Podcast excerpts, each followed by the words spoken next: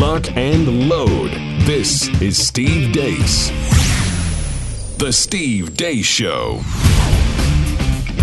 Greetings. Happy Wednesday. Thanks for joining us here today. It is the day after Super Tuesday. And what what a day, what a chain of events we have witnessed. We'll get into that here in a moment. 888-900-3393 is the number. 888-900-3393. I'm Steve Deace. You can try liking me on Facebook, uh, looking up my name there. Following me on Twitter at Steve Deace Show. You can email the program as well, steve at stevedeace.com. If you're looking for samples of this show that you can share with others, go to youtube.com slash Steve Deace. And I am, for the first time this week, Joined by our full complement of team members. Uh, Aaron McIntyre is here, and the return of our very own Todd Erzen. And let's let's address that from the very big uh, top here, Todd, if you don't mind, where you've been the last few days, and then you'll be gone the rest of the week after today as well. But uh, you mentioned this on social media. We have not talked about it on the show, though. Wasn't sure that it was my place, so I wanted to wait and hear directly from you. But uh, your father passed away uh, a few days ago. And so you have been uh, obviously uh, grieving with your family and making arrangements uh, to lay him to rest. And that's where you've been the last few days. And um, it's good to have you back, brother. Thank you. Um, and just thanks for giving me a moment. He would have he would have dug it. Um, yeah, he's been uh, in declining health. I, I, mentioned on the show maybe five weeks ago that he was in the hospital, and he spent three and a half to four weeks of that time in the hospital.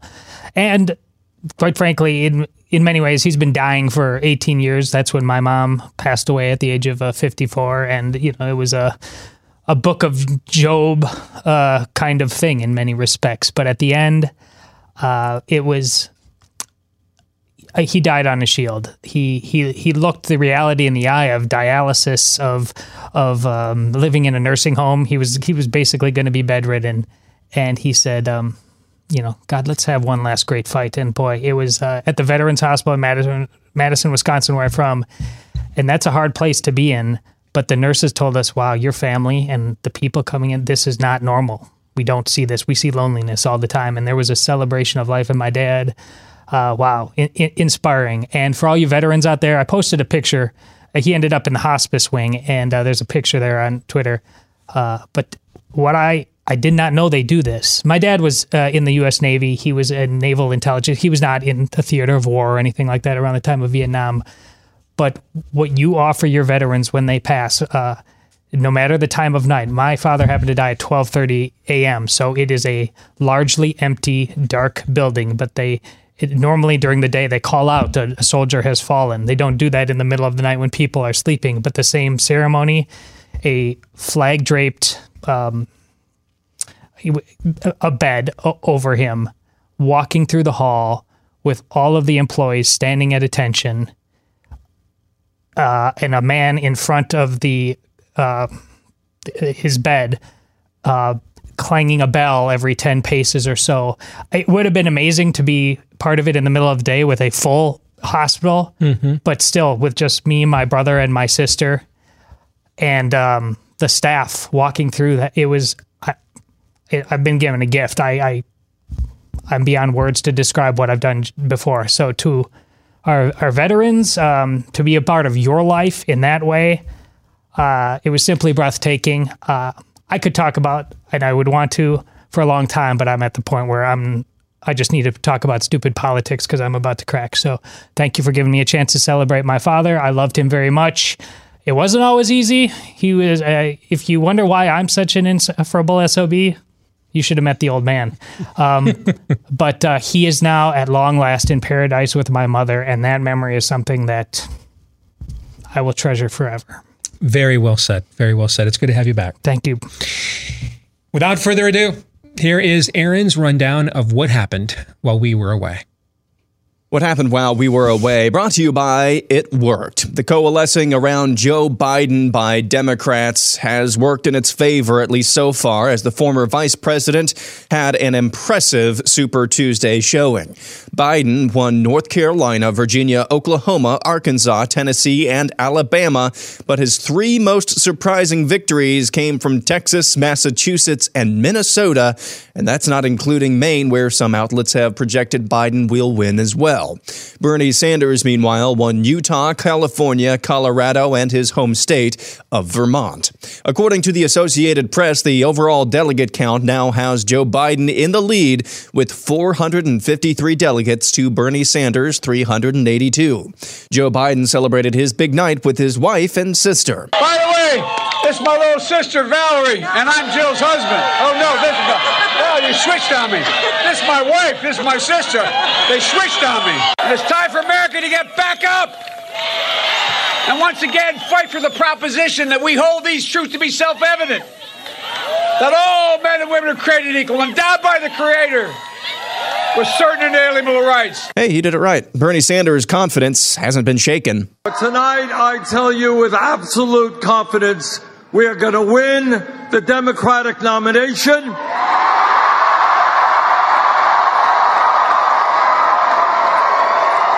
And we are going to defeat the most dangerous president in the history of this country. An NBC exit poll of Texas shows Sanders wiped the floor with Latino and Asian voters, while Biden handily won white and black voters. A CNN exit poll of California shows Bernie Sanders won voters aged 18 to 29 years old, with 72% to Elizabeth Warren's 14%. Sanders also won voters aged 30 to 44, with 57% to Warren's 21%, while Biden won voters in both the 45 to 64 and the 65 plus year old age demographic. Also, according to CNN, Joe Biden did not campaign in Tennessee, Arkansas, Minnesota, Massachusetts, or Oklahoma, all states that he won. This morning, Mike Bloomberg dropped out of the Democratic race and endorsed Joe Biden. Media reaction, James Carville on MSNBC. You just you, you don't have a majority of the Democrats that are in on your revolution. And I, am sure that, that they will continue, but I think you're going to see a, a, lot of people saying, why are we why are we doing this? To what purpose? We, we, we want to beat Donald Trump. I mean, I, I, travel around the country, I speak to people, and Democrats are not interested in a revolution, interested in getting this guy out of power just as fast as they possibly can. David Frum on BBC describes Bernie Sanders voters. Joe Biden appeals to people who pay their cable, cable bills on the day it arrives. Bernie Sanders appeals to people who may forget to pay the cable bill entirely. Um, and there was, and the first group, they're both morally worthy, equally morally worthy, but the first group are more reliable. The next round of primaries is in less than a week when voters in Michigan, Washington State, Missouri, Mississippi, Idaho, and North Dakota have their say. And finally, Tucker Carlson says what we're all thinking. This whole thing is sad. Worse than that, it's cruel. Running Joe Biden for president is like making your dog wear a dress. It may make for an amusing Instagram post, but it's wrong. You can see the confusion in the dog's eyes. You can see the same thing in Joe Biden's eyes if you look closely. So far, the only thing we've learned from Biden's candidacy is that there's no one around him who cares enough to make him stop. Instead, they're only enablers. The Biden campaign isn't about ideas, much less ideals. The Democratic establishment's only concern is institutional control. That's where all of their power comes from, from holding together and running things. And that's what happened while we were away. Where do we go from here? Is anybody's guess. And anybody that tells you that they know is either fooling you or themselves. We have witnessed, I think, something unprecedented these last few days in American political history. Prior to the 70s and the modern primary system, the, the major political parties decided their nominees for president in particular in the veritable smoke filled rooms, the conventions of old, where Joe Kennedy cuts a deal that allows Southern Democrat, uh, former, uh, you know, wink, wink, nod, nod, segregationist Lyndon Johnson to be uh, Protestant uh, to be his Catholic uh, son's nominee for a balanced ticket, regionally and religiously. And you never, you never saw this stuff. Media didn't really report on it the way that they uh, do with the access we have today. There was no social media. There weren't 24 hour news cycles. You know, you just woke up the next morning, read the newspaper, and said, "Hey, the the ticket uh, in 60 is uh, is is is Kennedy Johnson to go against uh, the Vice President Nixon." That, you, that, that's how you learn stuff like this. And what has transpired these last few days is is is is momentous, really. And and I've got six points I want to make in in response to what we have seen. And almost none of them have anything to do with any kind of data or data whatsoever. Because we're beyond data and data now. We're beyond those things now. All right. Um, let's begin. Here's here's the first point that I want to make. What you have witnessed is a paradigm shift we have never seen a political party do with the Democrats just did the past seven days, starting with Jim Clyburn's endorsement of, of Bernie Sanders one week ago today. I'm sorry, his endorsement of Joe Biden one week ago today in South Carolina. One week ago today, let's, let's stick with that first point for just a second. One week ago today, Joe Biden was toast, was dead, was a carcass on the side of the road. And he had been for quite some time. And, yes, he had been, really since Iowa. New Hampshire, last night he won these New England states. Well, Steve, he's uh, from he's from Delaware. Yeah, he was from Delaware when he got his uh, rear end kicked in New Hampshire just a couple of weeks ago too. He was from Delaware then too. The exit polling out of South Carolina that showed 47% of black voters who voted for Biden, basically half, basically half of the black voters who voted for Biden did so based on Jim Clyburn's endorsement. I have never, you guys know I study this stuff. I've, I've never seen a number like that. I, I mean, I, I, I'm just, I'm, I, wow. I, I'm just blown away. Like on, on the right, we don't have like that level of gatekeeper. We have key endorsements, right? But that level of gatekeeper where someone can just move that many numbers, like our buddy Bob Vander Plaats can move a few points in Iowa, right? That's been demonstrated. But you would never see half of the people show up and say, "Yeah, I supported Ted Cruz, Mike Huckabee, Rick Santorum," uh, because uh, uh, half the evangelicals said they did it because of the, Bob Vander Plaats endorsement. That would just not happen. We don't. We don't have that level of of gatekeeper slash shepherd on the right. I've I've just never seen a number like that. I mean, it, I mean, Jim Clyburn has as much to do with what's gone down this last week probably as anybody else does, based on that endorsement, because that's what opened up the floodgates in South Carolina. And what's what's unprecedented here, you know, I've, I've, seen some people whose opinions I respect, including our own Chris Pandolfo, who's a frequent guest in our overtime. Now, this isn't this isn't rigging, really. I mean, let's say you were competing for a championship in a league, and the other team that you were directly competing for that championship with in that league was actually being aided by the league itself to win the championship and defeat you how would you define that? I'd kind of define that as rigging it, wouldn't you? I'm fine with that term. Yeah, that's how I would define it. This thing is rigged. It's rigged. I mean, the league itself that is responsible for making sure, let's let's use baseball, making sure that the base paths are 94 feet apart, that it's 60 feet, six inches between the mound and home plate, that everybody gets three outs and three strikes, right? Has decided that, well, maybe one team, the, the base paths is are 84 feet instead. And on the other team, we're going to lower the mound to like Bob Gibson era, make it a little bit easier for them. I mean, that's what's happened here. The party is the Astros. They yes. know the pitches are coming. Yes, yes. And you look at the definition of rigging in, in the dictionary, and, it's, and one of the definitions given is managing or fraudulently um, corrupting a process in order to get a desired result or outcome. So don't just take my word for it. Take dictionary.com's. They have rigged this process. And it, you know, I hate using terms like this, man. I, I, You're hating it less and less, though. I, you know why? And I dig that about you. because the way that I'm wired, I I am fine accepting the things I cannot change. I'm just wired differently than most people. I'm the serenity prayer. I, I have no use for it. I'm I'm totally okay with it. You guys have seen me. You've worked with me pretty closely now for five years. You guys see me walk around here, lament, whine about a bunch of stuff that I cannot change. Is that kind of the way mm. I'm wired? No, no. no you see me lament and whine, don't you? But it's always about the things that I think I can control and change, Indeed. not about the things that I think I can't. Once I've once it once I understand, I I I, I believe greatly in the sovereignty of God to the point that I'm willing to accept that it doesn't work itself out in either the way or the outcome that I think is right or would prefer.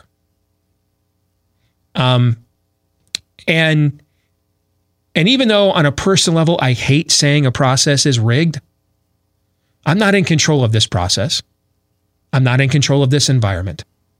I can only react to what is put in front of me.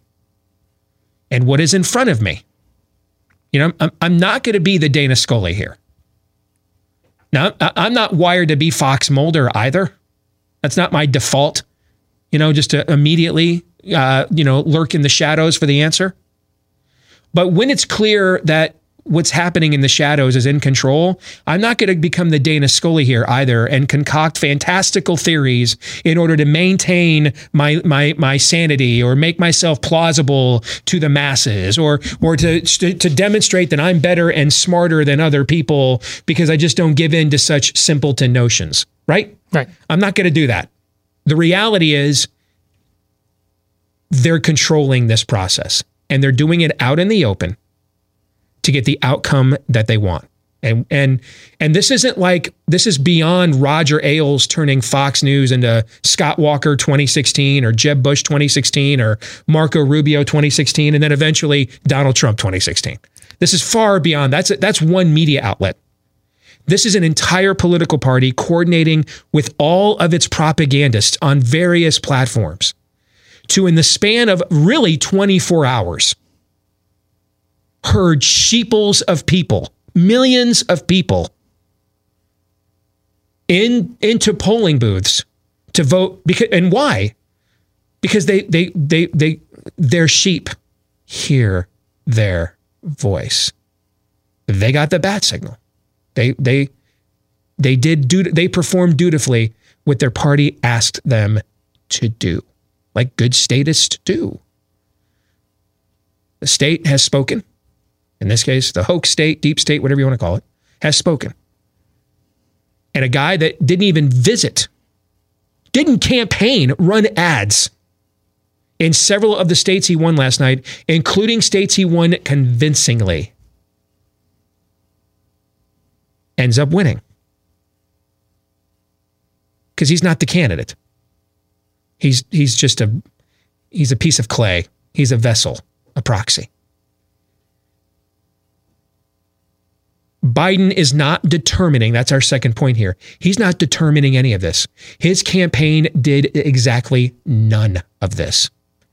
The only thing his campaign has done in the last two weeks that was constructive was Symone Sanders tackling some that heckler last night before she got on the stage and pulled a Bernie Sanders on him. Did you guys see that? Mm-hmm. That is literally the only affirmative act the Biden campaign has committed in two weeks. Was that? Didn't we joke about him a few weeks ago back? As it's weekend at Bernie's. It's happening. That's exactly what it is. It's prop me up beside the jukebox. Put that talking point back up there for just a second, Aaron. This is the first time now, now there have always been proxies. Like when Fred Thompson ran in the Republican Party, he was essentially a proxy for the Dick Cheney wing of the party, which is why the, the whole Dick Cheney political apparatus went to work for him. That, that this this is this this has always been the case in both major political parties. But what we've never seen before is one major political party when it's still a highly competitive race not just putting its thumb on the scale, but like a millstone and saying, that's our guy. That's who we're going with. And, and we understand that in this case, he doesn't remember who is standing next to him. He doesn't remember who he's talking to, what day of the week it is. It doesn't matter. What are you going to do about it? That's our guy. That's who we want. That's, we're going to just do this shamelessly. Out in the open. We're not even going to try to hide it. There's, no, there's going to be no subterfuge here whatsoever. We're just going to do this out in the open. Another example of the things that we used to just kind of suspect were the case being confirmed for us officially. The next point about this I want to make.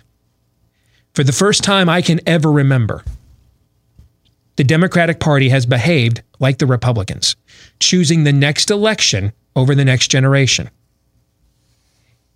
They will truly do anything to defeat Donald Trump. Anything. Which means, vis a vis, the Democrats will truly do anything to defeat Bernie Sanders. At this point, assume you're being lied to about everything. Everything. You had no idea how timely that phrase was No idea. when we decided it was going to be our theme, did you? None.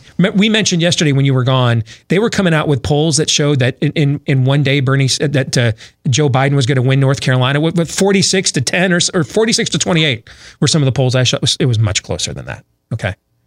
And I said to our audience yesterday, if they're going to this extent and they suddenly have polls ready to go that shows just like that, Biden's going to win this uh, North Carolina by 30 points, assume that these they just had these polls ready to go.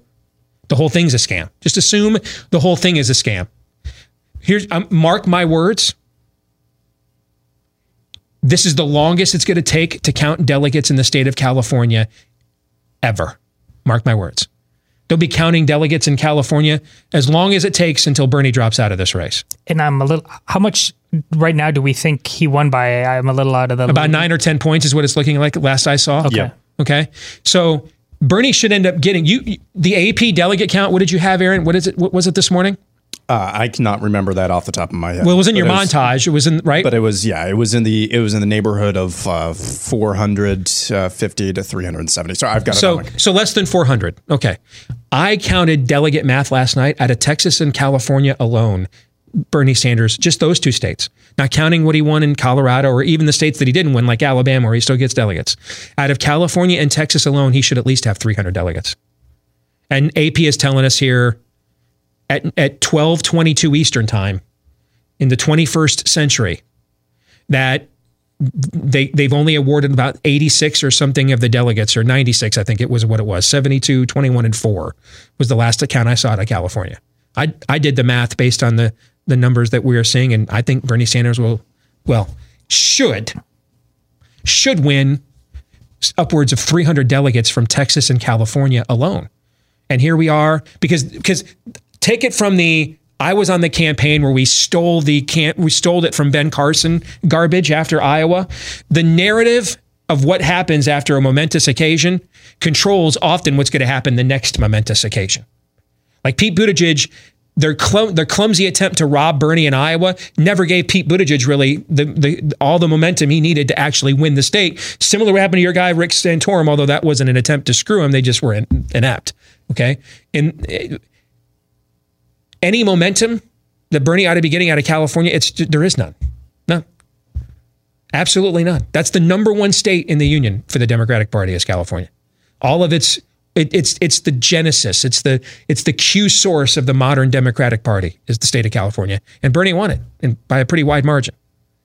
And, he's, and, he, and he's, he may win more delegates, almost as many delegates out of California alone as his total is being projected right now. But it's like the California primary never happened. And they'll take as long to count those delegates as it takes for Bernie to get no credit for winning the state whatsoever. Assume you're being lied to about everything. Don't be shocked if we find out that a one on one debate between Biden and Sanders has to be canceled because of coronavirus fears. Stuff like there, that. there there can't be another debate. I- You're, you're not going to put up if you're really if if you're the Democratic Party, you if you're actually thinking ahead, you can't put you can't put Biden up against Sanders. Uh, You would think not, one-on-one. because we saw in Iowa, the more people got a chance to look at him, the worse that he did. You saw in New Hampshire, the more people got a chance to look at him, the worse that he did. Right. On the other hand, a whole bunch of states that didn't see him at all, he didn't campaign, appear, advertise, he won decisively. Okay. So just assume from this point on, everything is essentially originating from a lie. I am. I'm going to begin my analysis from that point. That that everything even more than I already were. That that the the the, the delegate count itself is a lie. I'm going to assume that too. Next point.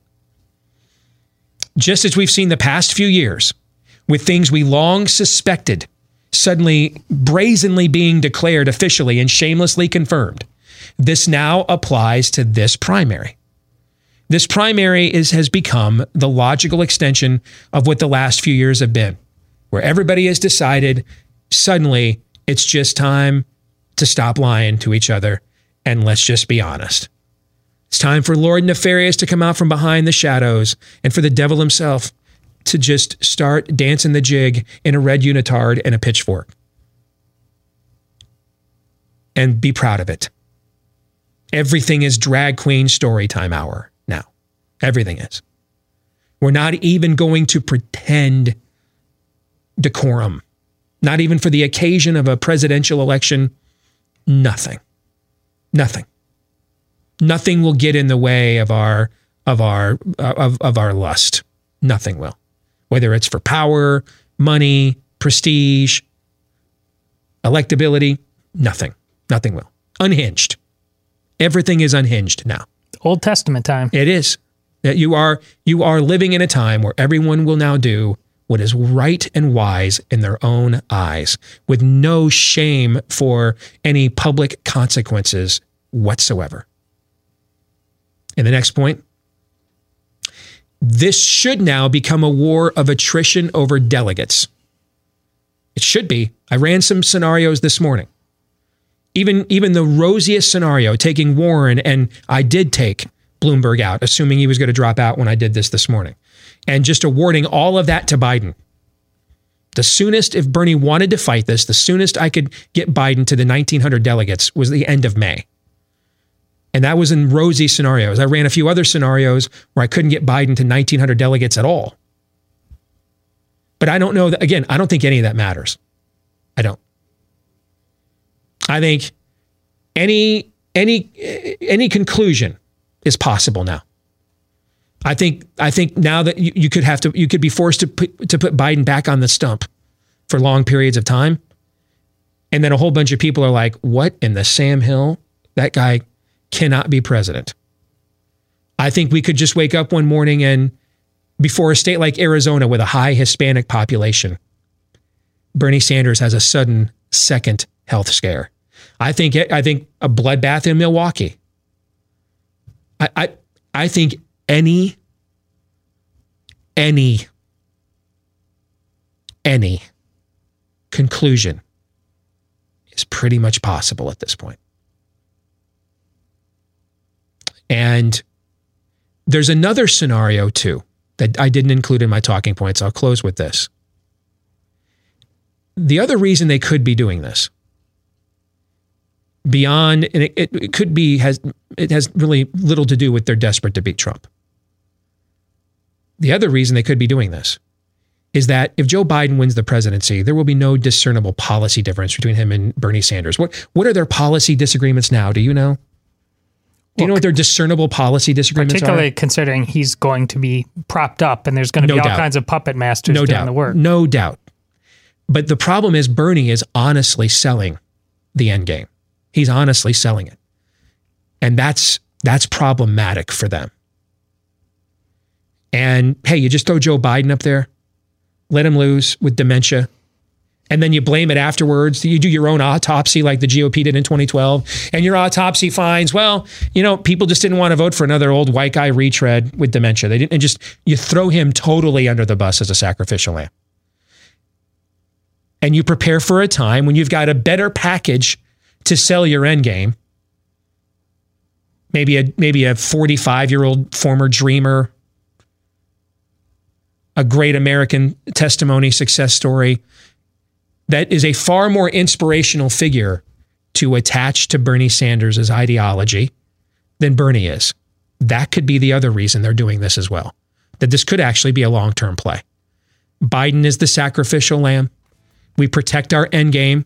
We don't put it in the hands of a Bernie Sanders and blow it up in front of the country so that we can reveal it when we think we've got the right package, the next Obama, to sell you this whole cloth. More on this in a moment.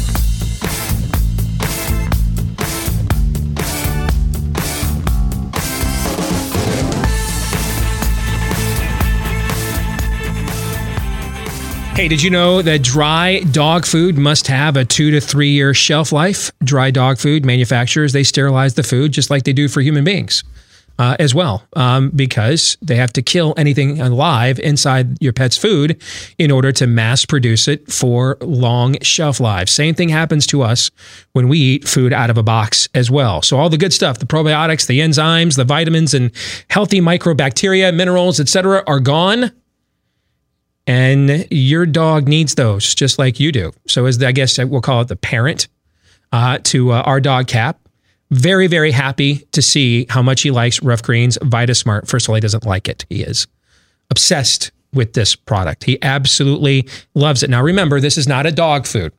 It's a supplement to put the good stuff back in your dog food, and apparently, it tastes great to dogs too, because you can hear if we were to we're getting closer to it being warm enough to open the windows in the house again.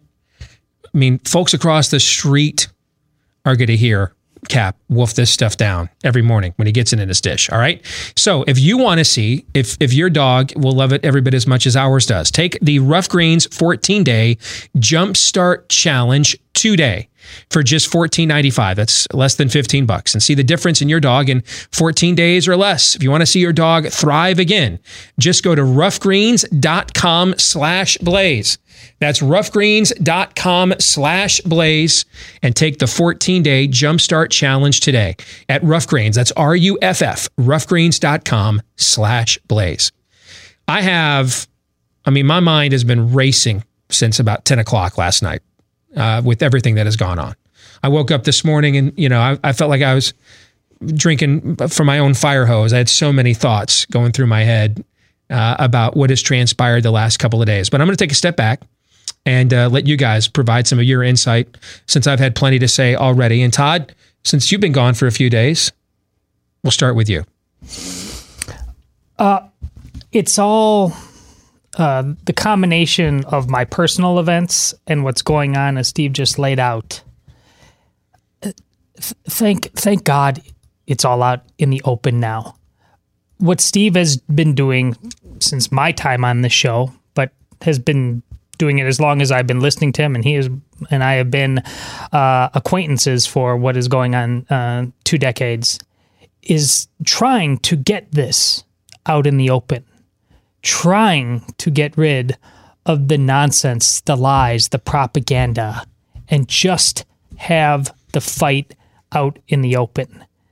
It's there as talk about unknowns. It, it, there's no way of knowing how how long this goes in in terms of, I mean the the amount of time Steve has a show. Forget Trump and whether he wins or loses. I mean, we are now existentially in a time where we we, we need to reclaim the American Revolution. It it it is. It, I, I think it's fair to say, in many respects, if we are having these conversations, it it is largely dead and gone and we have to do a reclamation effort to get it back. We, are just we're cruising on fumes to such an extent. Taking it's it's the conversations I've had recently. You you there, there's no the things of eternity or the things of liberty. And Thomas Jefferson talked about the, we, we are not, I know we think we are because of the many blessings we're surrounded by, but we're not just on this assembly line that takes us to the good, the true, and the beautiful. You don't just end up in eternity because you had some good thoughts and lived in America your whole life. It, it, that's not how this works. That's how net, any of this works decisions, hard decisions to dig in, to do what must be done to protect the things of liberty, to strive for the things of ter- eternity must be done. And now, if you don't understand that now and are not willing to, in the face of the things Steve has been telling you, just told you, and we will be telling you going forward, uh, I, I say this in all charity it's a you problem. Wake up, decide what is worth living for, and fight for it. It's well said, extremely well said, Todd. Um, I, I would like to. I'd like to use the before some of the big picture thoughts, kind of the meta meta narrative here. Uh, I, would like to use the last theory that you posited, Steve, uh, that that we didn't inc- include in, in those bullet points about how maybe how maybe the Democrats do kind of have a long game planned here as kind of a jumping off point. I, I think it is far more likely. It is far more likely that they are just pulling out the Republican playbook here because all of this right now reeks of reactionary uh, reactionary uh, moves. Mm-hmm. Everything is reactionary, and when you have a long game, you, are not reacting like I think we're seeing right now. You, you actually, I mean, they would, not, they would, not, have let him get yes. as far as he did. Yeah, yeah. And, and, I think I, I, think this goes back to something that you and I talked about a little bit, a little bit um, off the air on on Monday. Whereas if you are the Democrat Party, if you are the the, the ones who pull the, the strings kind of in in the shadows, um, and you are looking at President Trump, and you tried all of these various hoaxes all of these various hoaxes. You have tried and you've told the American people ad nauseum for four years straight that this guy is an illegitimate president.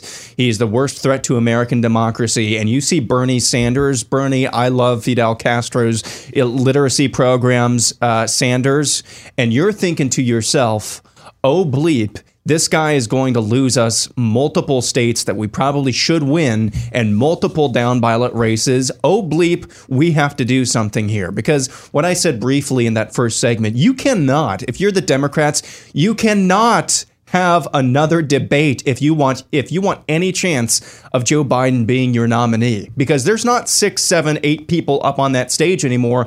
It's just going to be two or three, yeah, at the most.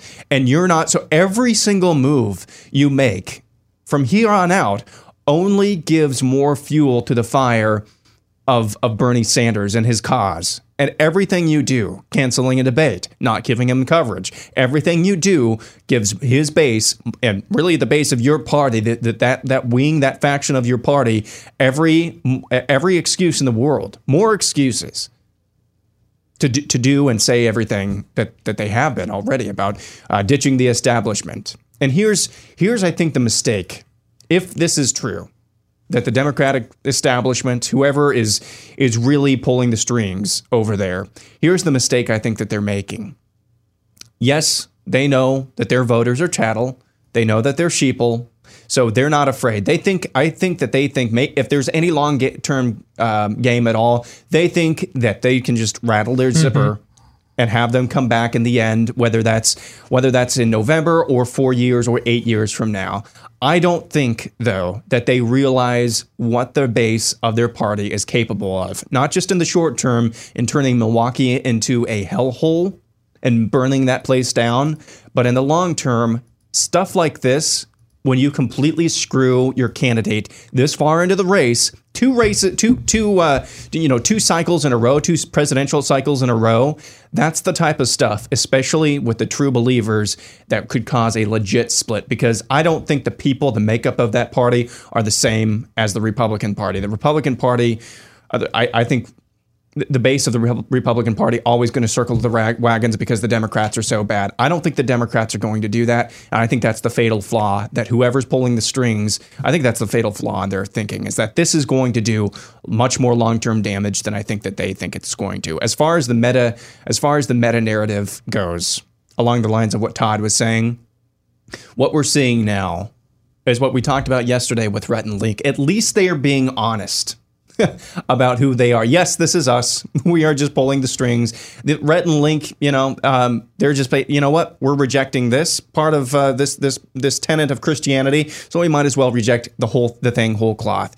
In in a world where people, and yes, assume you're being lied to, everything has a basis in lies, but at least when we get you know get get to that point we're getting closer to the truth once we get to the point where we're no longer under any aspersion whatsoever that truth is actually being told we're actually closer to the truth than we were before, you know, because we're not fooling ourselves. Sure.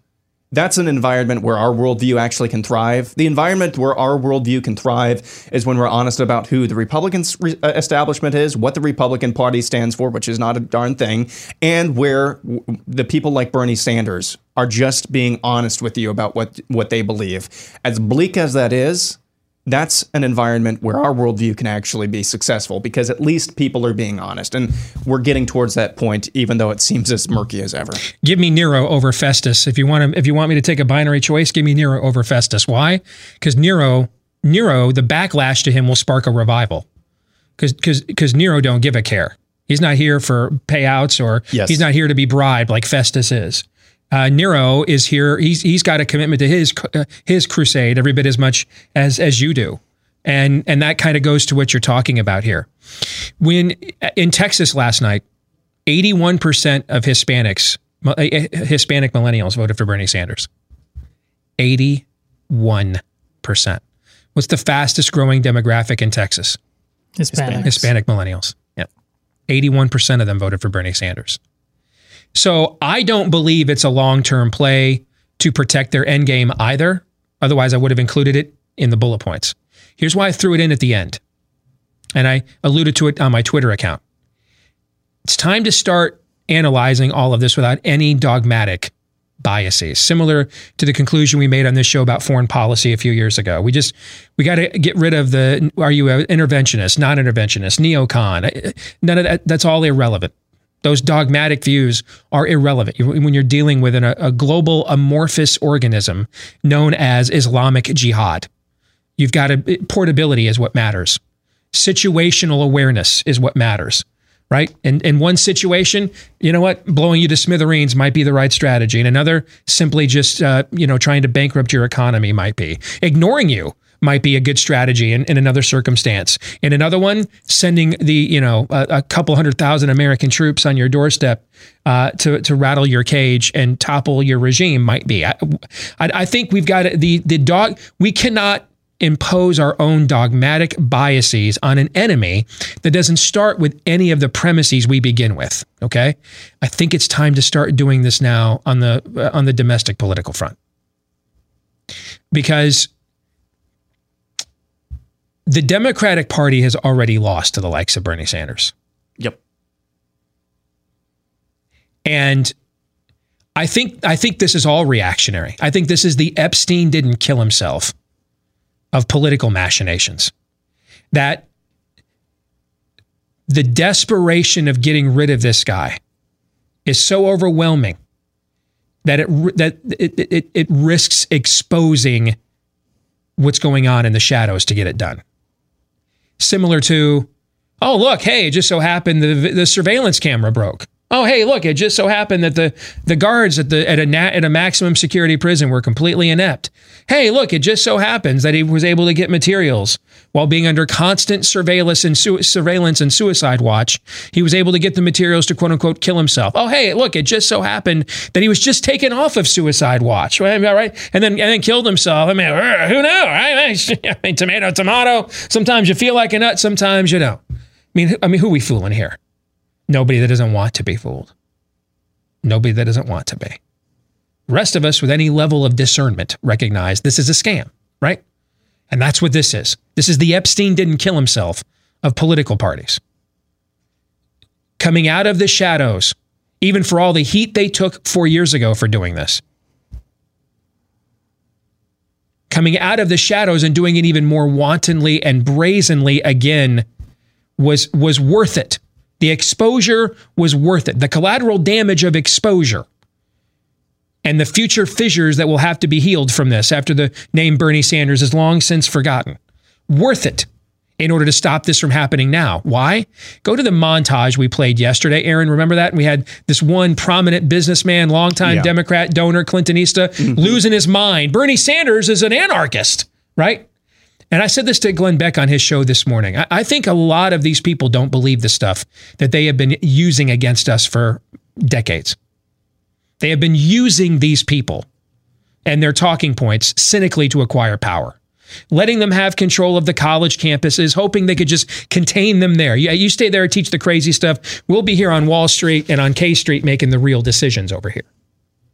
That these are people largely that are that are that are Clinton uh, types. They have no ideology other than me. That's my ideology.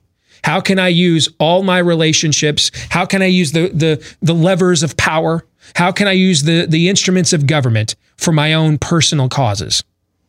It's why with them you have tape of them 20, 30 years ago saying the exact opposite thing. When Bernie Sanders has been saying Right. the same thing for 30 years. Yeah, they're not for abortion necessarily because they have a great feminist eugenics viewpoint.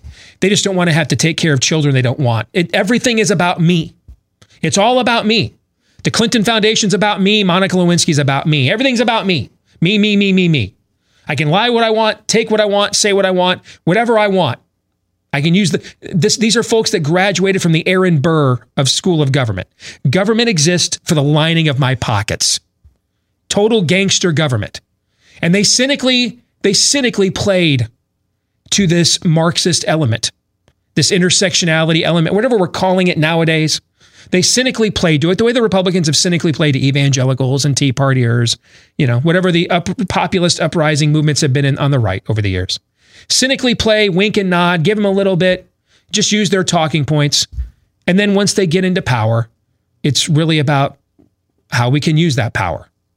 That's why the you know the, the, minute he left the White House, Barack Hussein Obama wasn't down with the struggle anymore. He was buying a 30,000 square foot resort at Martha's Vineyard, brah. Okay? They're just using you. Using you. I mean, Barack Obama used Jeremiah Wright. Earned himself some street cred going to that church. And then the minute he starts running for president and Jeremiah Wright is dead weight, what's he do to Jeremiah Wright? He introduces him to the uh, to the, uh, the the upside of a bus while he's getting run over. Jeremiah Wright, Rectum barely knew him. I don't know what a Jeremiah Wright is. I don't know what that is. What are you talking about? Well, the problem they have now, though, is the true believers are getting elected to Congress. They're senators now. They're squads now. Their generation, you see, the parents always lose to the children. Always. Why? Because the children outlive the parents. The parents always lose to the children. It's just a matter of how long it takes for them to cash in the inheritance. And they have cynically played to this base for a long time. And then got up one morning, post New Hampshire, post Nevada, and and and as Aaron said, went, oh bleep. Jack Nicholson's it, it, it's, it's not one flew over the cuckoo's nest. He's taking it over. The inmates are going to take over the asylum here. They're going to throw Nurse Ratched out of here. I completely agree that this is reactionary. Because if it wasn't, they wouldn't have let Bernie Sanders get this far. They wouldn't have gotten to this point. They wouldn't have they wouldn't have had to do full onboard triage of Joe Biden out in the open to the point that everybody knows that they're doing it. And and rest assured, if Joe Biden gets elected president of the United States this year, he's never calling any of those shots. The very same forces that are driving his candidacy right now will be who are really in charge. And they're probably, I mean, guys, remember the clips we've shown you? Van Jones pretended not to know why black voters don't like Pete Buttigieg. Well, I just, I'm just mystified. I, I couldn't come up with that. I've been black all my life. I mean, I just, I don't have a clue why black people don't want to vote for the only gay candidate. I just have no clue where that comes from. This whole thing's been a lie. The whole thing's a lie. And rest assured that the people propping up Biden's candidacy now, the, that are going all this is week that, are, that have turned this into weekend at Bernie's, they're going to be the ones who are really running the show. And they're probably the same people that gave you the hoax state of the last three years. Brett Kavanaugh, marauding rapist, Russian collusion, Ukrainian collusion. Tax cuts will kill you. Net neutrality will kill you. Sequester will kill you. Government shutdowns will kill you. Closing the border will kill you. Children in cages while we show you pictures of them uh, of that happening during the Obama era and then lie to you that the Trump administration was doing it. That's who's going to be president of the United States if Joe Biden wins in November. I can't believe I've just said if you'd have told my four year ago self, I would say some of the stuff I just said, and with the conviction I, I just said it, I'd have said no blanking way. But here we are. And I said it because it's what I think is true.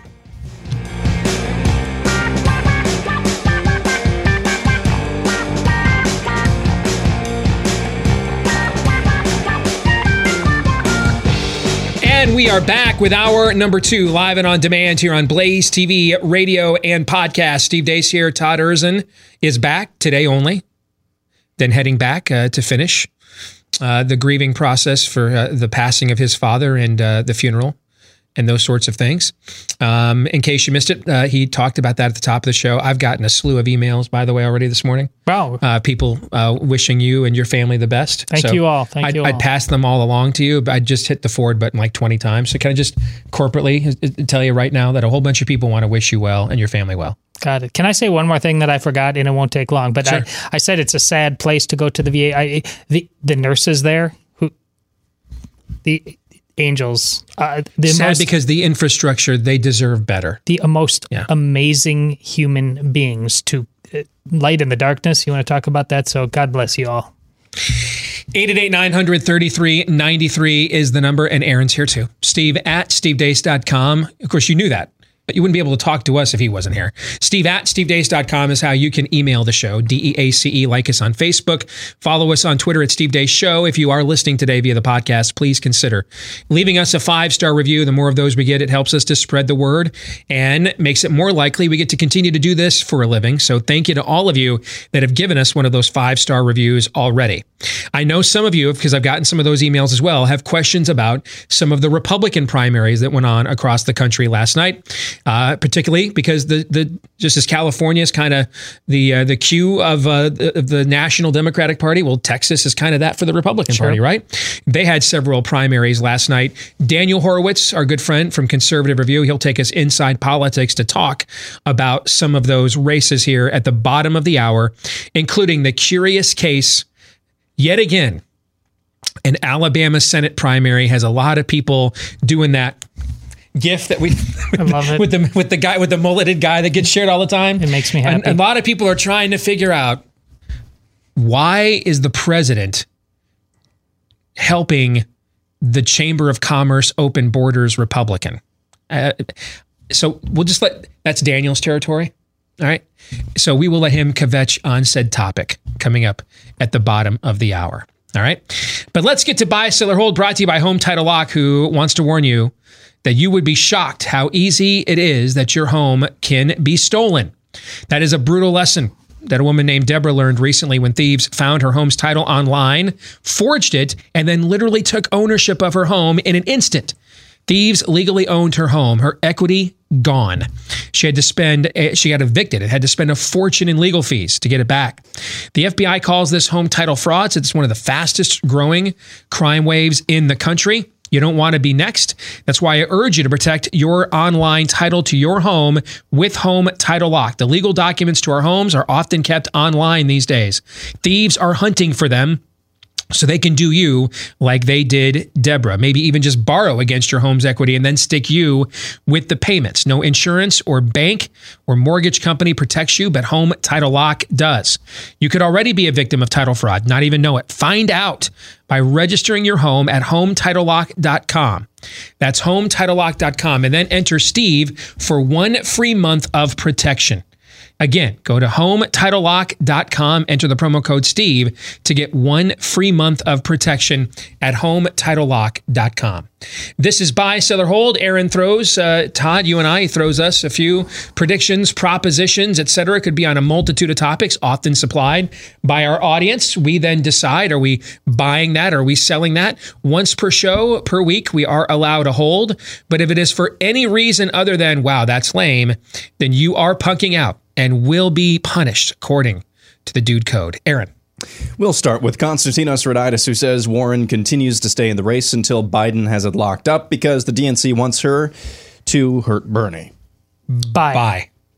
Yeah. Bye. She's Bye. She's been gotten to too. Absolutely. Yeah. Uh, Jim Stocker says the Democrat media complex are going to start ignoring Sanders completely and will go as far as blatantly fabricating data to bolster Biden. I will buy. And and I want to be very careful about what I'm going to say, okay? But I'm taking everything suspiciously. Like we had heard about coronavirus issues in Washington state this week, right? We had, Yep. I think there's even been a couple of deaths up there already, correct? Yep. At least one. Suddenly now this morning, we've got six confirmed cases of coronavirus in California. The morning after the California primary, all the votes aren't counted. Are the all the delegates aren't allocated? I don't know. Maybe that happened, or I'm sure that it happened. Maybe, but maybe it's just happening right now, or maybe it it's just coming to light right. Now. You know what I'm mm-hmm. saying? Oh, I do. I think I think you need to start considering at at the rate we have seen. I mean, you saw two years ago we saw the media discover Michael Avenatti, turn him into a household name, and then within weeks he's getting invited to speak at Democratic Party events. Hell, he came to Iowa during the caucus cycle. Oh, yeah. to speak at the well, uh, they don't call it the Jefferson Jackson dinner anymore because that's racist now, right? So what do they call him now? What do the Democrats call? it? Do you even know? Do we I, know? I don't remember. the no the artist formerly known as Jefferson Jackson. That used to be what every Democrat Party's main fundraiser was. Like li- the Lincoln Reagan dinner is typically what Republicans do around the country. All right, he it's was the like Epstein the keynote really killed himself dinner now. Yes, That's what it is. Yeah, he, he's like he was like the keynote speaker at the one in Iowa in the summer of 2018, wasn't he, or the spring, I believe, something like that. Mm-hmm. That that amount of coordination, and just like that, this guy's a household name. I mean, I, I, I again, I'm going against my nature saying things like this. I am not wired like this. I am wired for certainty. But I have I have I cannot deceive myself. The only certainty that I can be certain of over the last few years is the uncertainty. And that's what I'm banking on now. I am going to sell only because this is only true in full. You, they will ignore him, but you're just talking about the bias, as I've said, has been going on in the media for a very long time. They, it's usually not it, it, in the past. Horns and pitchforks, that they will just ignore you. They won't cover the things they want to.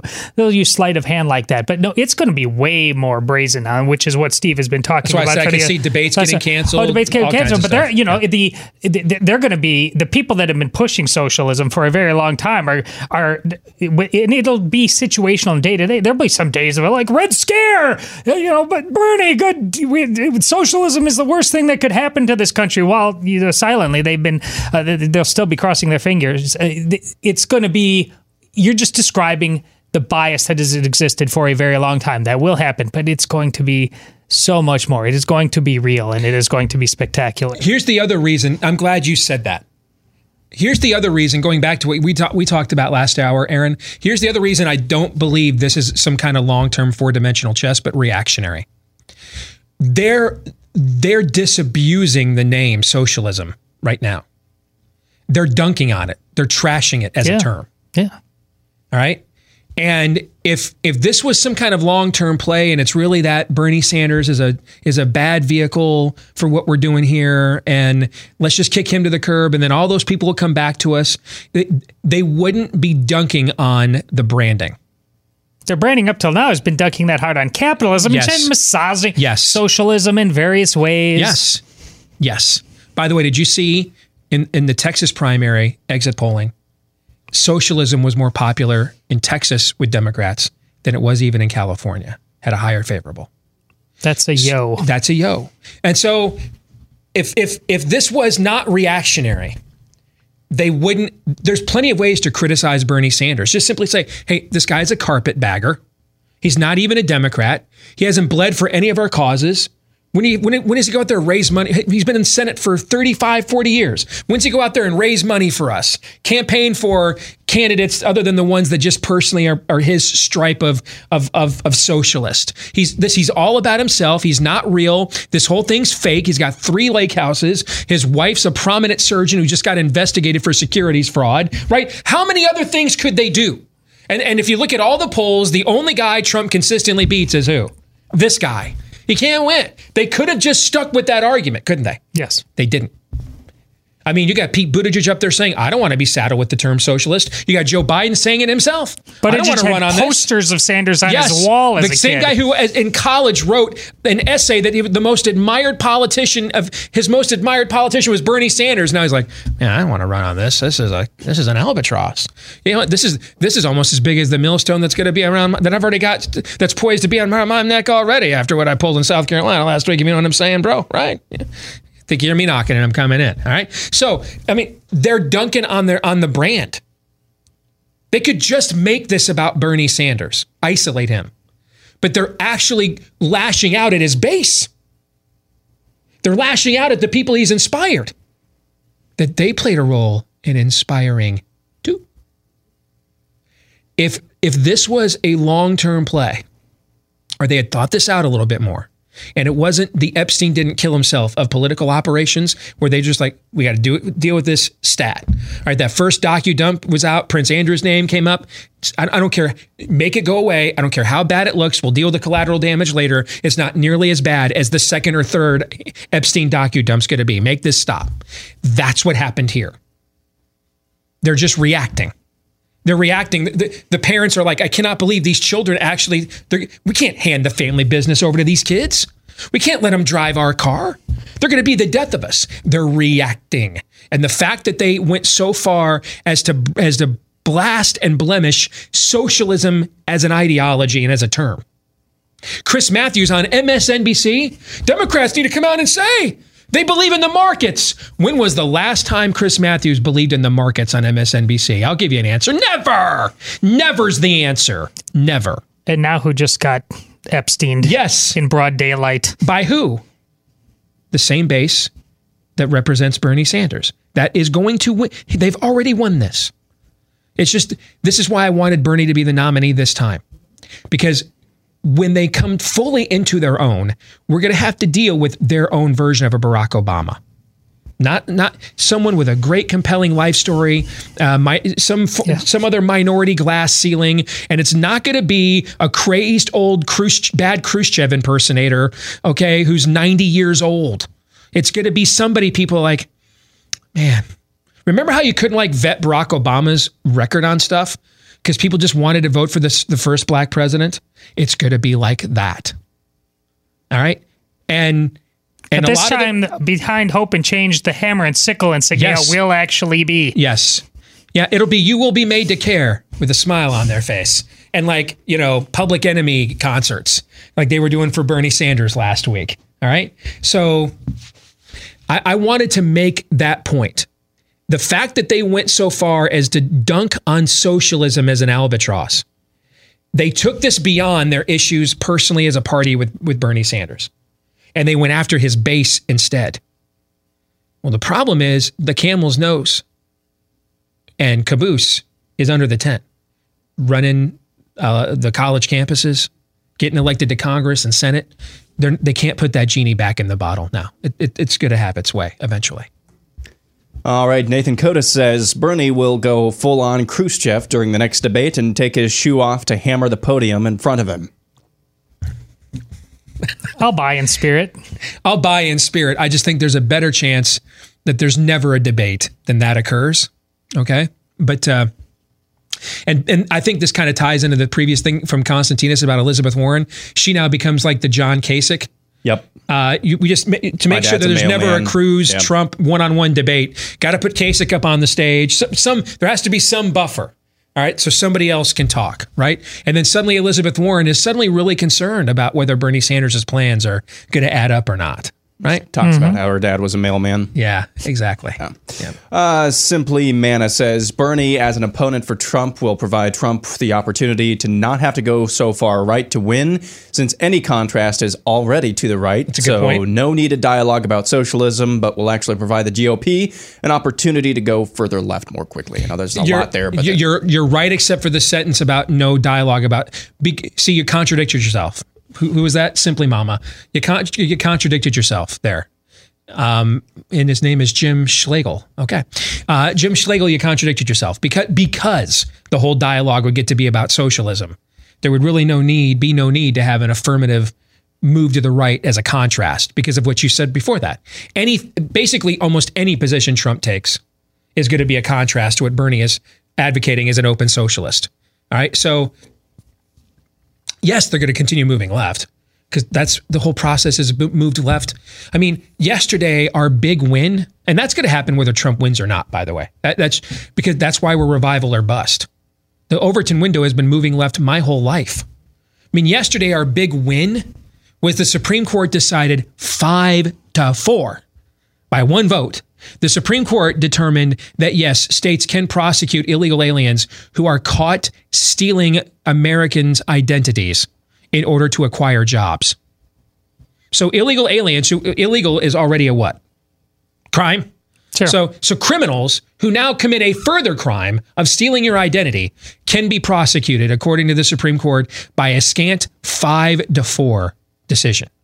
The fact that that even had to go to the Supreme Court to begin with, and then was one vote away from illegal aliens being permitted uh, to steal your identity um, and have it decriminalized, like you know, smoking marijuana, shows you've already lost that debate. That the Overton window has already moved way over here to the left on this. That this is even being debated right now. So this is going to move to the left period because it's all it's been moving to the left. There was a brief period of time about half of the reagan presidency and then i would say again like the first 100 days of the congress in 1994 and then i think uh, there's been sporadic attempts of this presidency that's the contract with America that I was referring to. And then this presidency has made some sporadic attempts. They haven't really been concentrated, but individual attempts on issues like, you know, trying to defund Planned Parenthood, religious freedom, uh, some foreign policy stuff like moving the embassy. This administration has attempted to do some kind of uh, sporadic, scattered shot version attempts at moving the window to the right. Okay. But by and large, from a narrative standpoint, the window has been moving to the left my entire life, except for those three exceptions. I am selling because you're right holistically. It's the Trump factor. He, and the way you worded that is Trump isn't going to feel the need to move. Trump has never, since he's been running for president, felt the need to run right or left the way you think about that. He's not a leftist. He's not a conservative. He just does things. Remember, he and if it happens to be the border and things like that, it's because he's he's got a vibe, a, a populist vibe, a, a, a way he woke up in the morning, any number of things. But I just I, he doesn't think right or left. Steve's right. There's people around him that do, but we talk about the unknowns again. We and Steve said this more than anybody else. You you cannot go to the bank on something you think Trump is going to do other than be predictable. It may end up it's going to fit in one of those columns right or left, but it's not going to be because he's thinking right or left. Joseph Kernow says if Bernie is not nominated, his martyrdom from not being the Democratic nominee will lead to the establishment of a socialist or communist party as a third option within 10 years. No, it will sell. It will just, I think it accelerates these people uh, that are currently running the show. This is their last gasp the fact that the that the best they could find as an alternative to to rein in their own zeitgeist is a guy that's ran for president a multitude of times and until Saturday had won in exactly as many states as I have ever ever ever won running for president and I never ran.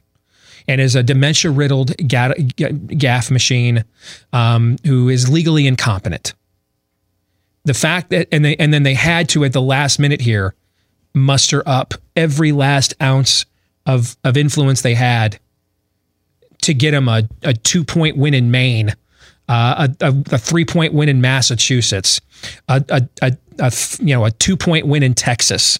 Okay, twenty three percent in their home state of California. Um, this is a battle of the bulge for them. This is their last great offensive of the gangster government Democratic Party. And I think we are living in the time where it's about to be bastilled. It just may not be in this cycle, but it will be shortly thereafter. So just to hear you right, whereas you've said before, Trump is Trump presidency is done whether it's in a year or five years right now the the GOP establishment. You don't be surprised if it's just reset to where it was before. I've said You're this saying all this is they the exact opposite. This is the, the opposite of yes. it, and, and it goes to what Aaron said last hour. The Democratic Party base. Well, we we learned last night they are a lot of them are as pliable as the Republican base can be, but the committed activist portion of the Democratic Party is not like a lot of the committed activist portion of the conservative movement in the end, the, the in the end, the committed and I know a little bit about this. I've spent most of my professional career in this business working in this field. Okay, the commitment, the the, and let me explain why that is. Can, let me take a second to explain. the the committed activist movement within the conservative or conservative movement within the Republican Party operates off of a, an access based paradigm that they that ultimately they they get they get influence and they move policy by access to the system. So they're always in the end going to cut a deal with a Mitch McConnell. Always in the end going to cut a deal with a John McCain. Always in the end going to cut a deal with a Mitt Romney always in the end going to cut a deal with a Kevin McCarthy, like Jim Jordan. You know, I'm not running for speaker. All after all, guys, I'm not going to challenge McCarthy. I'm gonna I'm gonna take the uh, uh, the the the uh, which was it? Uh, ju- I want to say it was the uh, one of the main ones, Ways and Means. Oh yeah, one of the big committees, budget. One of those, maybe I don't know, one of those. Okay. Um, in the end, Jim Jordan cut his deal. Our our activist it's not that Jim Jordan isn't a conservative, it's that he buys into a paradigm of access based political activism. That ultimately, in the end, we have to have access to a platform. Otherwise, we can't move anything. And it's better to get something than nothing. Okay. Their activist base, because they're Marxists, and Marxists see everything as a will to power. They don't believe in accommodation at any point, except until, well, they believe in accommodation up until the point they have an advantage, and then they don't believe in accommodation anymore. That's how Marxists operate. And so they operate on a leverage based process. They don't, you know, we don't have to worry about having access to the platform if we're the platform and we control it. And that's the difference. And this is going to, this, this experience is going to embolden them all the more once and for all we are going to call all the, we're to storm the Bastille here. We're going to, we got to call the shots. All right. The let them eat cake crowd has got to go. Can't be aligned with, can't be trusted. And then, of course, after the Bastille was stormed, what what commenced after that? Does everybody remember? What was it? What was what was it known as in history? What did it go down as? The reign of what? Terror. Reign of terror is what it was known as. As Galadriel says, "Hand me that ring, and I will be as dark and terrible as the dawn." That's what will come next. But it's coming something wicked this way comes. This is going to embolden them all the more when this process is, when this particular election, particularly if it ends with the reelection of Donald Trump, they're going to say, no, enough, enough. Our, our conservative activist base, in the end, will always cut a deal. And that's why we never topple the quote unquote establishment. Okay. Theirs believes in leverage not access. That's the difference. All right. Uh, Chia Jesus Alpha and Omega 3 says zero mental health experts will appear on CNN or MSNBC diagnosing Biden if he wins the nomination. Now we're cooking with yeah. gas. Bye. Bye. Bye. Yep. Yep. Bye. Blake Johnson says instead of making election predictions, Steve should sit back, sip some of the pumpkin spice latte, maybe a shamrock shake, and just enjoy the ride. That's what you're seeing here. You're, you're me- seeing it. Metaphorically happening, yeah. yes. If I wasn't in the middle of my intermittent fast, I just would have kicked my feet up during that last hour and, and you'd have heard me slurping a shamrock shake while I was just mm-hmm. riffing. Yeah, I'm doing exactly what you are yes. suggesting, just minus uh, the refreshments. Um, and so bye. really quick, the, why that last question before is funny though. I mean, people on on the left many people are have, are just as concerned or have been up until today when the memorandum went out uh, when what uh, order 66 or in in Star Wars? Yep. Uh, you know they they were talking about Biden not having any game anymore either. But and in the past with Republicans they'd be having body language people on to talk about you know what they really mean and what their chakra says. Mm-hmm. here a guy is going insane in front of their eyes. Yeah you are not going to see it at all. Yeah uh, let's see. Grant Sasky says leftover pizza is the best pizza. Oh, sell. You're a madman, Grant. By the way, can I go back to the last thing about Biden's mental state? For the people we're talking about, it's not a bug, it's a feature. You know what I'm saying? Yeah, I do. It makes him even more attractive. That they ultimately are going to get to govern the country instead. It's not a, it's not a bug, it's a feature. Let's see. Paul Howard says without 10 other people to distract from his gaffes and lapses, Biden is destroyed by Bernie in the next debate. There's not going to be a next debate. By if there is a next yep. debate, I I have I have to sell that there will be one. Correct. Let's see. Matthew Shattuck says Tony Romo is undervalued by CBS. I mean, listen, man, I, I think Tony Romo is great at this, but we're going a little crazy now. I don't know. I don't understand okay? this at all. I mean, I think he's really good at his job, but oh, you cannot be. Uh, in principle, you can't be undervalued when you're making what is it, thirty million a year or something is what he's gonna get paid. Okay, uh, out of principle, you can't be undervalued. So I got to sell on that. I mean, he's really good, but dude, this isn't like a trans. Listening to Tony Romo call a game, basically, he's John Madden with a better vocabulary. All right, this is what we used to think of John Madden when we were kids, and the telestrator and calling plays. So he's got a better vocabulary and doesn't say boom nearly as much. But I, I think he's really good. I think he's even the best. But this idea that this is like a metaphysical experience, listening to him on the mic, I mean, dude, pump the brakes on that. It's just a football announcer. Okay. A really good one, but that's all that we're doing here. Football. Like I don't I told you I don't get to watch as much football anymore. Do you have a are you as clueless though, even though you watch a lot more? Well, why do men think this about him? Because he does He's got this Nostradamus. No, yes. but I know that. He brings. Still. He makes. The, here's what. Here's what. This is what I really think it is. Like one of the similar to Trump's secret sauce is that he was running like a third party candidacy within the Republican Party, yes. right? Tony Romo's secret sauce is he he proves to us particularly if you're that ham and egger who who's like, I don't think my coach knows what he's doing. I can call the plays. Mm-hmm. He proves to you that really football's not this rocket science that the elites try to well, I've the sport, always believed that, and that you couldn't possibly understand yes. it, and you should trust the coaches. The fact that he just sits up there and just you know he's in between you know yeah. diet coke sips okay. with thirty second yeah, and they're gonna, and that's what nine. So like you know he, you hear the guy in the huddle make nine sentence play calls, yeah, and Tony Romo was like, this is just going to be like a ten yard button hook in your backyard, mm-hmm. All right, and I think the average Joe is like, okay. see, I told you, okay, this isn't that hard. That I think total, that's what it is. Makes total sense to me. All right. Uh, Stephen Grant says the Field of Dreams game between the White Sox and the Yankees will be the most watched regular season Major League Baseball game in 2020. I like that idea. I'm going to buy. If it's I not can see that for out. sure. Yeah. I don't. Yeah. You said regular. Oh, the regular season. It well, it's not. It's tech. It is it. It's oh yeah, it's, it, it is game. in the middle yeah. of the game. Yep. No, but it. Oh, that's sell. Bet the house on yep. that, especially now. People are hating baseball. It, it may be ugly this year. Yeah. Uh, let's see. The crowd outside Lott's house says a proportional allocation of delegates system like the Democrats have would help conservatives nationally. Um, it, I don't care. It, it That's should. not our problem. It should. That's not. But the problem is, in the end, your network of conservative leaders and activists. If you go winner take all, what's a conservative or, first or allocation? they won't go for broke. That's the real issue is in the end the conservative movement and its and many of its leaders and activists always stop a little bit short. They never ever say take the castle. They Access never say or it. leverage. That's what you yep. just were talking about. Yep.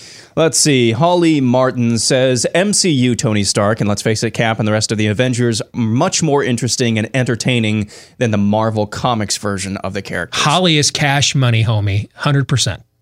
Bye. Hundred percent. I'm not a comic book reader. I just I'm interested in what's the elevator version of why. Uh, they're just much more personable. Uh, much more, much, much, and and part of that is the outstanding performances of you know mm-hmm. Robert Downey Jr. and Tony and and, uh, and Chris Evans and others. I don't think it's a fault of of, of Stan Lee's writing in the comics or um, you know uh, the team over there at Marvel, but there's only so much you can do with, when it's a, when it, in, in the sterile connection between you and the written word. When it, when a great performer comes and puts, you know, uh, puts uh, you know flesh and bones on it, it takes it to a totally different level. And that will be it for Buy Sell Hold this week. When we come back, so what happened around the country last night on Super Tuesday with the GOP primaries? Our weekly prophet of woe and lamentation, Daniel Horowitz, is about to join us. I got to warn you too he's like, man, I'm so despondent right now. I don't think I should do this. And I told him that's exactly, this is the Steve Deace show. That's exactly why you should, man. That's what we're looking for. All right. We'll come back with more here on Blaze TV, radio, and podcast in a moment.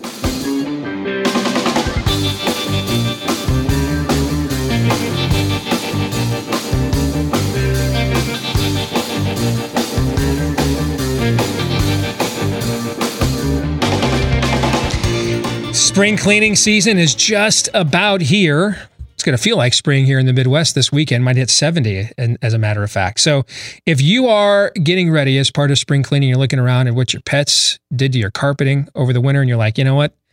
Been putting this off. I got to bite the bullet. Got to get that stain out. Got to get the smell out of here. Before you do that, and you go all in with a major expenditure like new carpeting, try Genesis 950. All right. Because with water, Genesis 950 is an amazing pet stain and odor remover that breaks down the bonds of stains and odors so that they're gone for good because its antibacterial components go all the way down into the padding. That's why the smell is there. You might be thinking, hey, I, I, the stain is gone. I don't see any stains in my carpet anymore. Why does it still smell like uh, a pee pee around here? Well, that's because the padding is the issue. And that's what Genesis 950 does. It gets right down there at the root of the problem. So if you're tired of pet cleaners that don't work, it is time to try Genesis 950. Uh, and hey, you can use this everywhere around your house. In fact, uh, the nice stuff in your the quartz, the granite in your bathrooms and kitchen, the grease stains on the floor of your garage. You know, lots, a lot of us are going to be cleaning our garages out this time of year as well. But where it really, really shines for you is getting rid of those pet stains and odors out of the carpeting. So if you want to try Genesis 950, here's how you can do it. Go to genesis950.com, genesis950.com, use the promo code BLAZE to get a discount when you go to genesis950.com, promo code BLAZE. Well, we've spoken a lot uh, the first hour about what's going on in the Democratic Party, played a little game called Buy, Sell, or Hold. It is now time to talk about what happened across the country last night in the Republican Party's primaries, because just as California is central uh, to the fate and future and the present of the Democratic Party, so is Texas, for example, for the Republican Party. And that was uh, taking center stage last night. Who better to do that with than uh, our watchman on the wall, our weekly prophet of woe and lamentation, our very own Daniel Horowitz, take us inside politics. Good to see you, my friend. How are you? I'm doing all right. I'm just warning you. I've become a Democrat, so I don't know if I'm the best man for this job. How did, how did that happen? Because I've been called every time I've ever criticized a Republican for not keeping his promises to my audience. Some in my audience will call me a Democrat. I'm like, so you don't want him to keep his promises to you? It doesn't make any sense to me, right? So I've been called that a lot over the course of my career. How did how did you uh, convert? No, well, I mean, look, I just decided when you can't beat them, join them. At some point, I need to admit that they're right. Um, you know, there's no place in this party for uh, the American worker, the American taxpayer. There's no place for the victims of crime. Um, you know, there's no place in this party for Jeff Sessions, but Kim Kardashian's rear end seems to fit in that White House Oval Office door every day, um, including today. So, you know, I figured, hey, I, I guess they got something. Th- they're right know, we're forever being told that they're right. Everything they want to do is the right thing to do. So maybe we should just become Democrats. I mean, also, when I turn on the radio, all I hear is the Democrat primary. So, you know, Biden's awesome. Look at that comeback. So I don't know. I mean, maybe we should just be Democrats.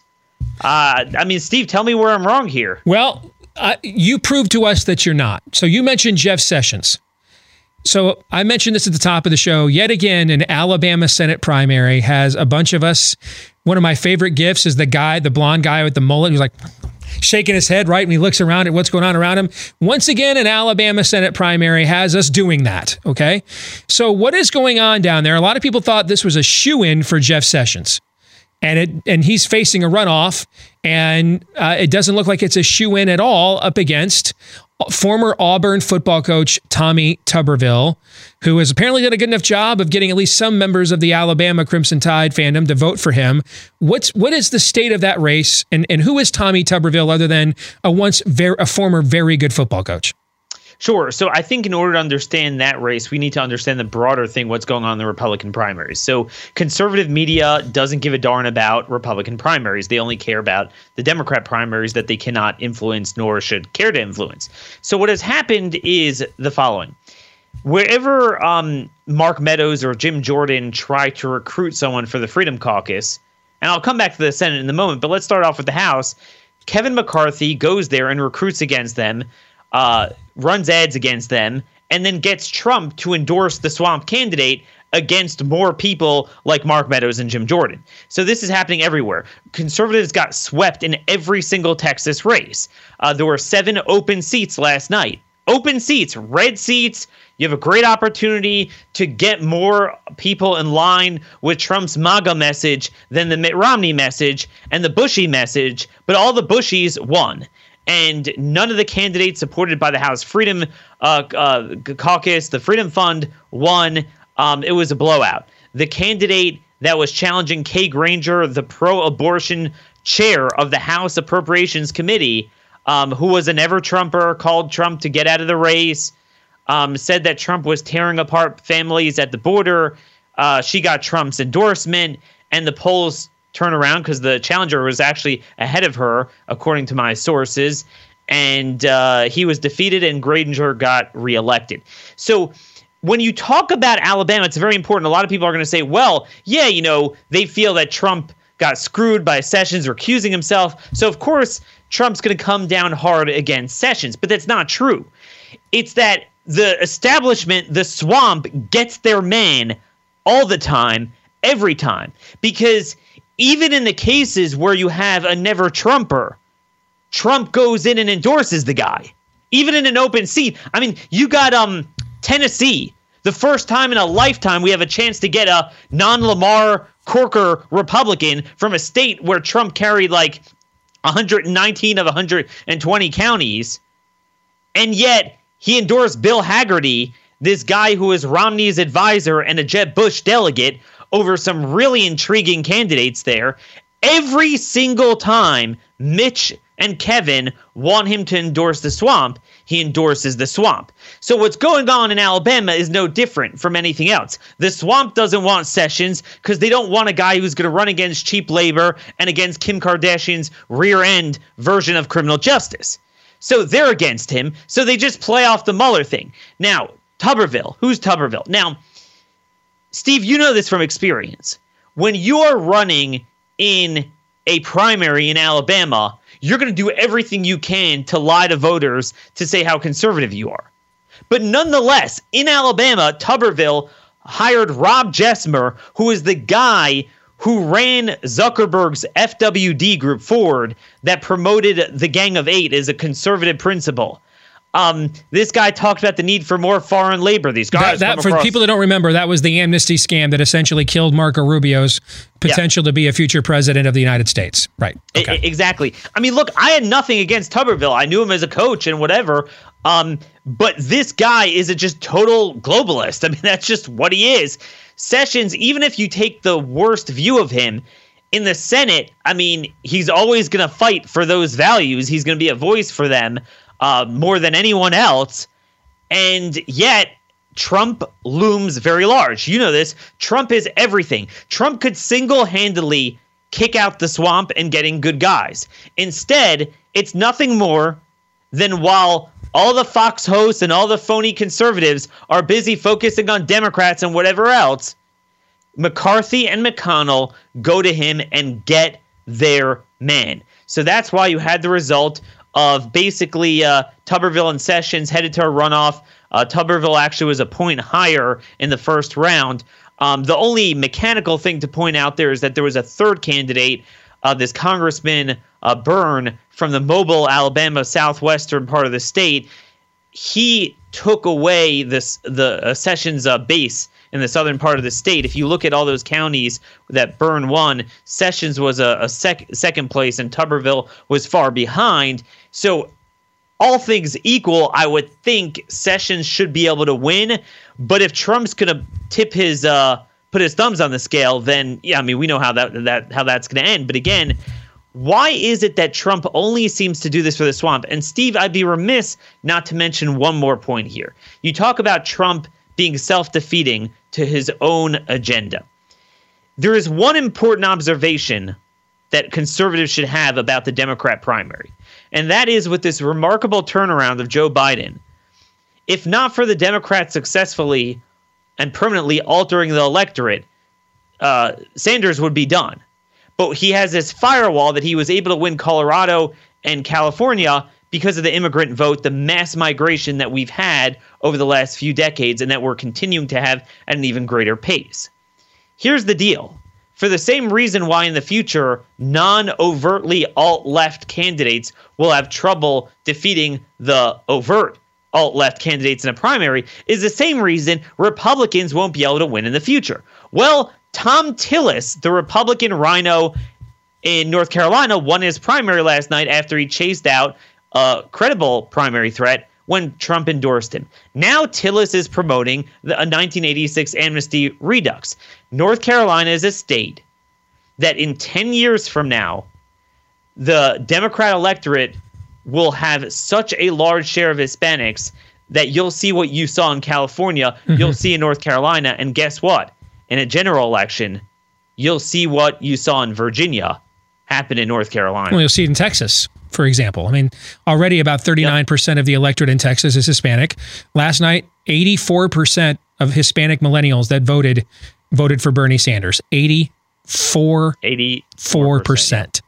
That's right, folks. 84% of Hispanic millennials that voted in the primary last night voted for Bernie Sanders. That speaks to the future that you're talking about, which means that ultimately these are self-fulfilling prophecies. That if you you may not like the things Daniel is pointing out, may not be convenient, may not give you a warm team GOP fuzzy, but the reality is that eventually just as the Democratic Party is learning right now with Bernie Sanders and the movement behind him and what they had to do to thwart it, the extraordinary measures they had to go to, we talked about earlier in this program, those same demographics are working comprehensively. And eventually, um, you know, you, you might you might want to have Daniel shut up about uh, pro amnesty Republicans. Fine, you know, and get on board and be a team player and beat the Democrats. Just understand that pro amnesty Republican that you want to help now is going to make it virtually impossible to beat Democrats later. Is that the point you were trying to make? Th- that that's exactly the point I'm trying to make. And the same modus operandi, where there is no conservative pressure in Trump's voice in Trump's face on this side,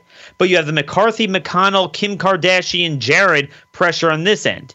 That's getting him to endorse the wrong candidates. That's getting him to support jailbreak when he downright wants to get tougher. Um, getting him, you know, it's the same stuff that's going to get us amnesty in the next term. It's already in place. Within the next two months, they can. They're they're all going to push for DACA. DACA. Do you know who these people are? I mean, you just you just mentioned it, Steve. Um, you look at the exit polling data in some of the states. So you take Tennessee for example. They polled um, fave unfave on socialism. The Democrat electorate, do you have a favorable view of socialism?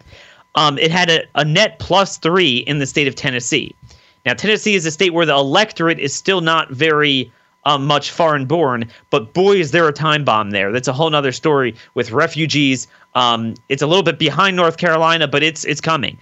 But you look at Texas, it's net plus 20 fave unfave for socialism among the Democrat electorate, just one point behind California. Um, that's coming from one source. And Steve, It's coming I mean, from a part are of the, it, the the the issue is, and I've brought this up before. It's not a it's not a Hispanic issue. It is a worldview issue where these people are coming from. Okay, and the worldview that these people th- th- th- these people are coming from a Latin America that has been its Christianity has been fused with um, what's called liberation theology, which is just another repackaged form of Marxism, um, and it's the antith- it's the it's the antithesis of the prosperity gospel you see in American uh, Protestantism. That uh, the point of uh, the, the the the point of uh, religion is to make you rich, uh, healthy, and wealthy. This is the antithesis of this. That the the point of of of of, of religion is to redistribute wealth and power to the oppressed and um, uh, to the lesser, so to speak. Okay, and that's what's dry. And and so when this is in your churches, um, and it's preached right alongside the pro-life and pro-marriage message. That's why when we had marriage amendments on the ballot, we always get support from this demographic as well. But from a from a political party perspective, they are deeply embedded with the with the Democratic Party. They they they understood the message Bernie Sanders was communicating because even though Bernie Sanders is a is a very is is probably a secularized, he's probably Jewish in name only in terms of his only his actual religious viewpoints, um, and his real religion is is statism. But they've heard those sermons from their Catholic pulpits. They've heard those sermons that Bernie Sanders has given, the secular Jew from, and you, Todd, our Catholic, is nodding his head over here. The sermons they hear Bernie Sanders, the secular Jew, giving them from the, at the political dais, Daniel, they heard those homilies from their from their parish priests uh, or their parents did in the countries they came from, and that's why they're lining up with that ideology because it's it's native to where they come from. That's why. Exactly. We've never seen it so starkly and in the Democrat primary. I mean, it's so balkanized and it's all coming from there. And, and, here's the thing you know, it's not like Bernie is more notoriously open borders than any of the other candidates. That, that really wasn't his thing. I mean, he had to go along with it like every other candidate, but his message was all the socialism, um, his economic system. That's what they're voting for. It's the exact opposite of what the country club Republicans were telling us that, oh, they'll join along with all our other stuff if we're just open borders. No, I mean, they're voting for Bernie not because of his immigration views, um, but because of his economic views. And that is exactly what you're going to get. And what is so tragic is that we were told in the GOP primary 2015, 2016 that look, you know, nothing else matters until we, we got to get immigration under control. Otherwise, the Democrats are going to have a permanent majority. We need Trump. And, and now, as we see, they're bringing in almost unanimous voices to this White House. Not just with their endorsements, but on the policies that we need more workers, low skilled and high skilled, endless people from India, who, by the way, also vote overwhelming, well, overwhelmingly Democrat, um, and then, you know, they're going to push amnesty. They're certainly going to push this DACA amnesty. I'm left thinking, like, hey, um, what was the game plan again? I mean, what what are we doing here? Uh, what are we obsessing about Biden versus Bernie? What are we focusing on November about? What is waiting for us at the other side of this? And you know, a lot of people might say, "Well, you know, do, do, do you want the Democrats to win?" Well, Well, no, that's I why mean, you're opposing Democrat voter drives as policy because you don't want them to win. I mean, I Right. thought there's a third option. Like, Yeah. you know, you tell Trump, like, hey, you know, uh, we, we got your back. Like, you know, d- d- don't don't go this McCarthy route. Um, it ain't good for you. There, there's other options. But I mean, if we're gonna sit silently and think it's gonna happen on its own, I'm just telling you, um, because I have this from the highest levels. You know, certain notorious uh, conservative leaders might be busy and preoccupied on other matters, but I could tell you that Kevin McCarthy and his ilk, they are not. They have a map of every single race. They they have gone into places, by the I've way. about a minute. sometimes, yeah, sometimes there's races where by default you only have a conservative. You know, there's just one guy mainly running, and he's he says he's going to join the Freedom Caucus. McCarthy has gone in there and recruited against him. That I mean, that's what he's doing. It's not like I'm saying anything novel. I'm saying the things that served as the impetus for people to vote for Trump. We just need to recognize that those factors are still in place, and rather than Trump draining them, they are draining him unless we get in his face. Always good to see you, my friend. Thank you for joining us here today. Take care. All right, take care. God bless.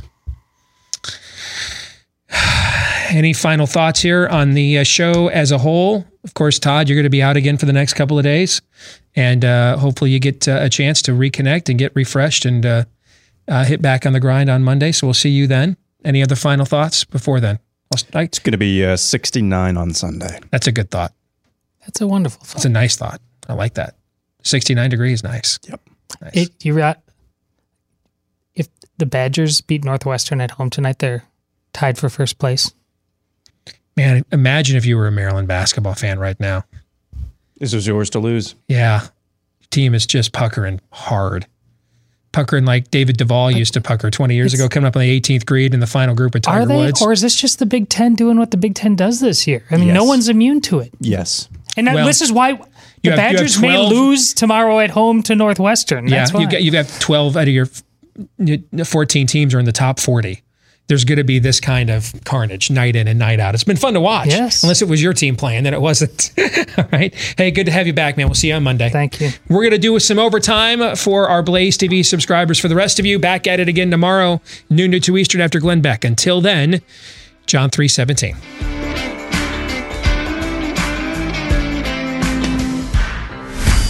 This is Steve Deace. on the Blaze Radio Network.